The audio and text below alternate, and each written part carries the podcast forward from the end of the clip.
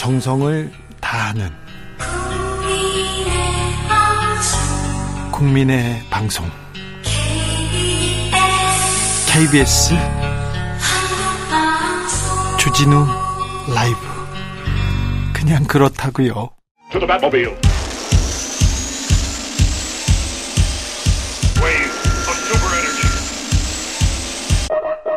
주 기자의 1분 출장 중에 강남에서 15만 원 주고 성매매한 현직 판사 있었죠. 기억하시죠? 어떻게 됐을까요? 어떤 징계를 받았을까요? 예상해 보십시오. 정직 3개월입니다. 연예인이나 야구 선수가 비슷한 범죄를 저질렀다면 최소 3년 정도는 징계 받았을 거예요. 가루가 됐을 수도 있습니다. 네. 아이고. 그런데 대법원에서는 중징계라고 합니다. 정당한 사유 없이 근무지를 이탈한 경우에 해당하지 않으나 바로 귀가지 않고 성매매 이른 점 등 양형에 이렇게 참고했다고 하는데요. 아, 법원은 판사님한테는 참 관대한 것 같습니다. 우리 법원은 성범죄에 대해서는 참 관대한 것 같습니다. 초등학생에게 돈을 주고 성관계를 한 남성들 어떻게 됐을까요? 집행유예와 벌금형을 받았습니다. 초등학생한테 이런 짓을 했는데 말입니다. 검찰은 피해 죄질이 좋지 않다고 징역 20년 구형하고 징역 10년, 10에서 15년 등을 구형했습니다. 그런데 판사님이 이름은 밝히지 않겠습니다. 네. 범행 과정에서 피해자들의 물리적인 강제력을 행사하거나 피해자들의 명시적인 의사에 반하는 행동을 한 것으로 보이지 않는 다 이렇게 하면서 다소 참작할 여지가 있다고 이렇게 부장판사님 초등학생한테 이랬어요. 그런데 참 반대하십니다. 이균용 대법원장 후보자 2020년 12살 아동을 성폭행한 20대 남성 형량 10년에서 징역 7년으로 감형해 줬습니다. 인터넷 채팅에서 만난 12살 아동을 세 차례나 성폭행했습니다. 가학적인 성행위를 시켰습니다. 그리고요, 이 남성 집행유예 및 보호관찰 기간 중이었습니다. 그래도 이렇게 감형해 주십니다. 이 후보자는 피고인이 범행을 모두 자백했으며 책임을 인정하고 있으며 개선 교화의 여지가 남아 있는 20대 젊은 나이라고 했습니다.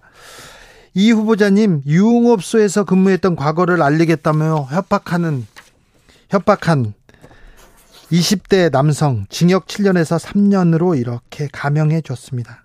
여섯 차례 이 여성을 성폭행했는데도 말입니다. 협박하면서 이 후보자가 뭐라고 했냐면 개선 교화의 여지가 남아 있는 20대 비교적 젊은 청년이다.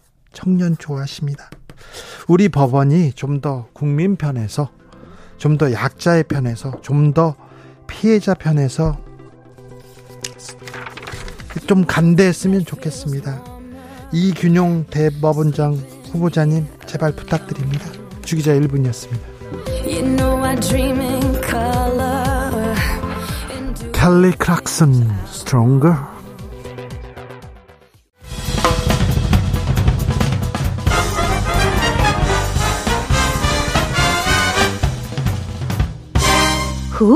인터뷰 모두를 위한 모두를 향한 모두의 궁금증 훅 인터뷰 일본 후쿠시마 오염수 오늘 방류했습니다. 오늘 오후 1시 해양 방류를 개시했습니다.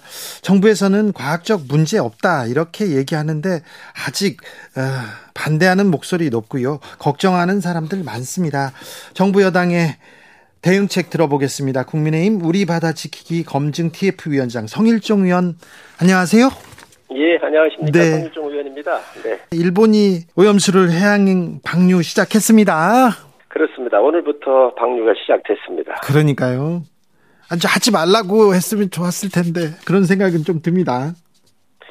말을 안 듣지요. 네. 이제 우리 강경화 장관께서도 20년 10월에 국회 나오셨었을 때, 네. 이 문제를 질의를 받으셨어요. 네. 또 문재인 정부의 이제 그 정책이기도 한데 예. 일본이 주권 국가이기 때문에 주권 국가의 영토 내에서 이루어지는 일에 대해서 네. 우리가 왈가왈부할 수가 없다 이런 말씀을 하셨기 때 하신 건데 네. 어 어, 사실 뭐 국민 여러분들께서 어, 우려하시는 거 잘 알고 있고요. 네, 아시죠? 또 그렇습니다. 네. 어, 사실 내 집 앞에 네. 하수 관로가 지하로 관로가 묻어서 흐르게 되더라도 네. 정서적 거부감이 있는 거 아니겠습니까? 네. 그렇지만 이 문제는 우리가 정서 문제로 접근할 문제가 아니고 네.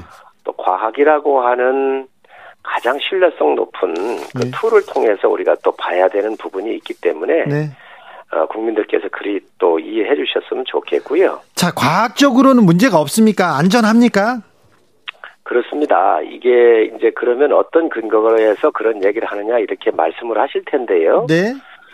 어, 지금 우리가 일상에서 태양으로부터 받는 네. 이 방사능이 2.5에서 3mm 시버트입니다. 네. 그런데 우리 대한민국 기준이나 국제 기준이 1mm 시버트만 받으라고 돼 있어요. 네. 기준은 1mm인데 태양으로부터 저희가 약 3mm 정도 시버트를 받잖아요. 예. 그런데 여기에서 후쿠시마에서 나가는 것은 마이크로 시버트로서 천분의 일 이하 수준입니다. 그렇기 때문에 네. 그런 것들을 IAEA를 비롯한 11개 국가가 검증을 했던 것이고요. 예.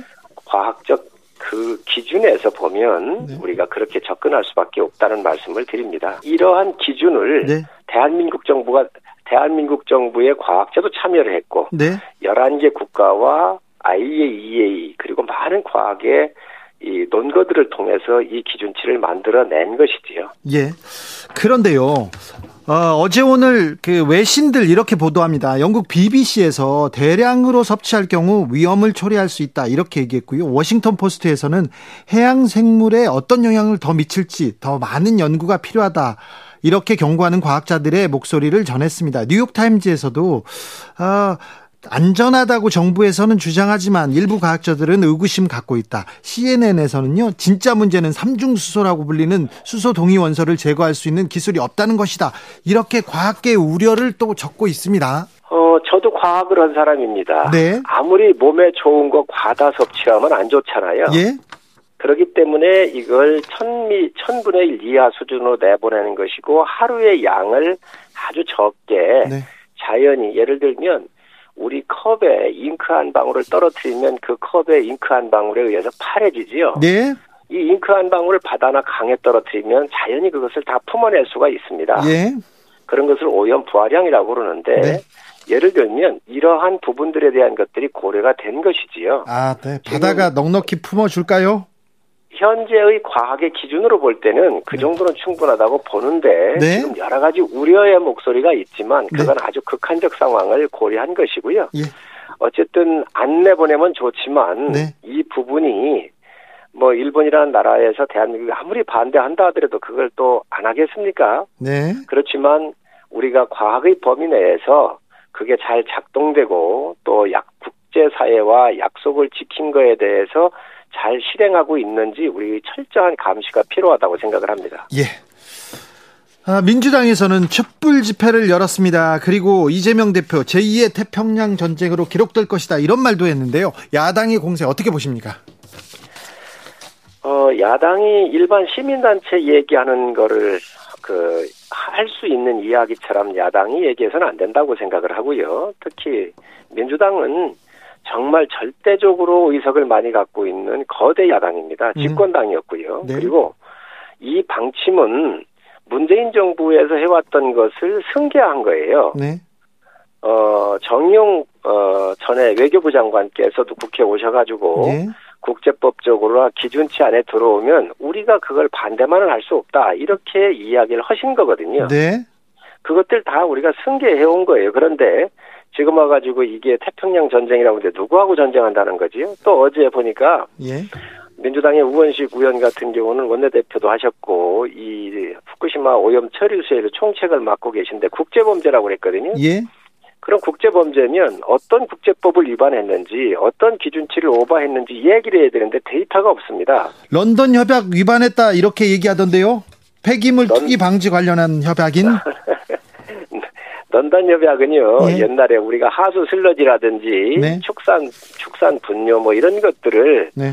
정화도 하지 않고 각국이 다 바다에다가 버린 거예요. 네. 바다가 오염이 되니까 아 이걸 육상 처리하자 해서 해양 투기를 금지한 겁니다. 예.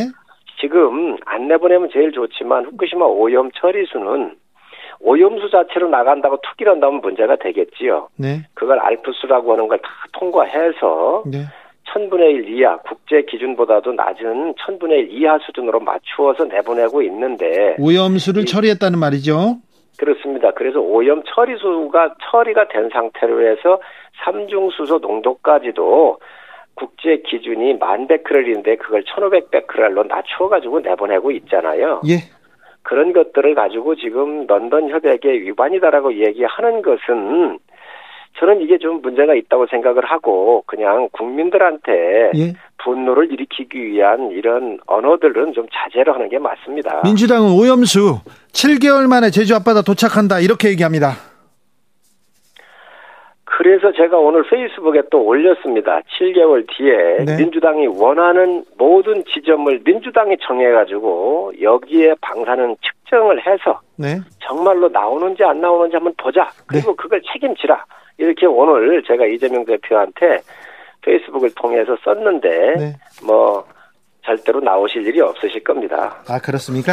그리고 이 부분은 2011년도에 하루에 300톤씩 오염되지 않은 상태로 나간 적도 있습니다. 아마 그렇죠. 그때는 넘었기... 사고로 사고로 어쩔 수 없이 그렇게 쏟아져 나왔죠.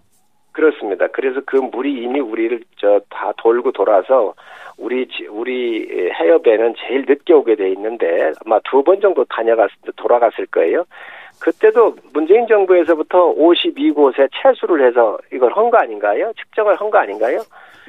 그, 그랬기 때문에 그 민주당이 우리 해역이 안전하다고 하는 것을 누구보다도 더 잘 알고 있습니다. 아, 그렇습니까?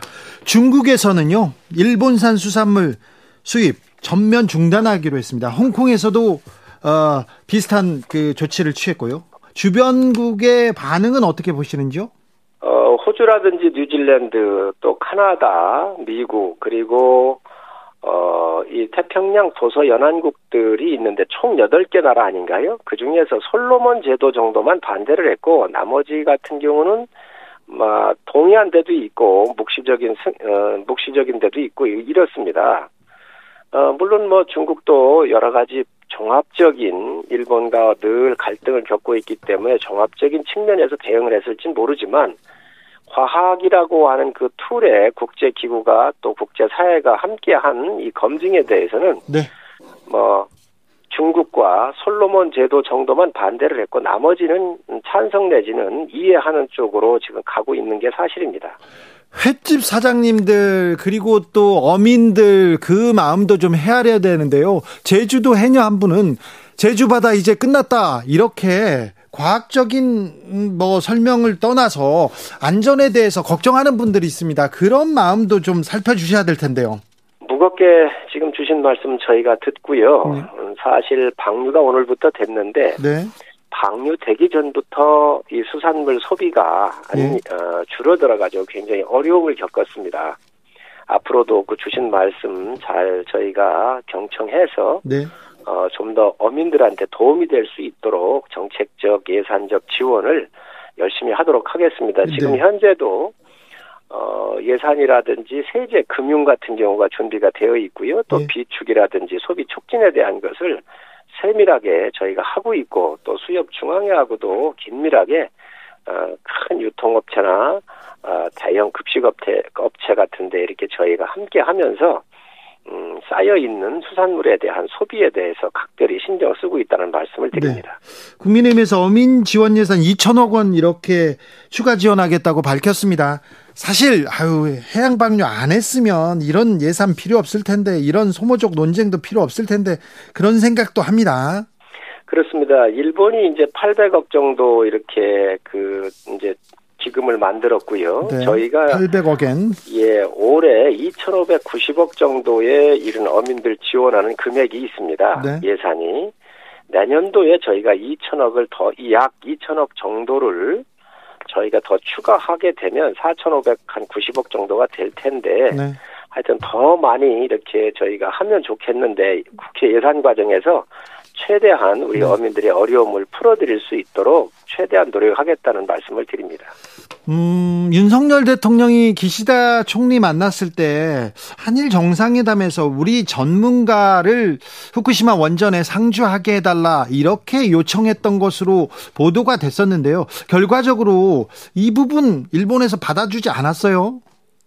어, 그건 IAEA하고 또 IAEA와 일본 정부가 이렇게 함께 협의하는 거잖아요. 그런데 여기에 참여해 있는 나라가 굉장히 많습니다. 네. 그러다가 보니 이게 한국만 특별히 할 수가 없다라고는 IAEA의 중재안이 들어왔지요. 아, 그래요? 예, 중재안이 넘어왔는데 그 중재안이 뭐냐면 대한민국의 최고의 전문가를 하나 뽑고 또 IAEA 전문가를 뽑아서 아예 전담만을 전담맨을 만들어서 매일 실시간으로 이 자료를 서로 공유하고 하면서 일을 하자. 그리고 일주일에 한 번 정도는 또 화상으로 또 하면서 하자. 그리고 2주마다 어, 약 2주마다 우리 전문가가 필요할 때마다 와가지고 항상 현장 점검하고 토론할 수 있도록 하자라고는 제안을 했습니다. 일본은 좀 못 믿겠다. IAEA도 좀 불, 아, 불안하다. 이렇게 생각하는 사람들이 있는데 이 제도, 이 안이 믿을만 합니까?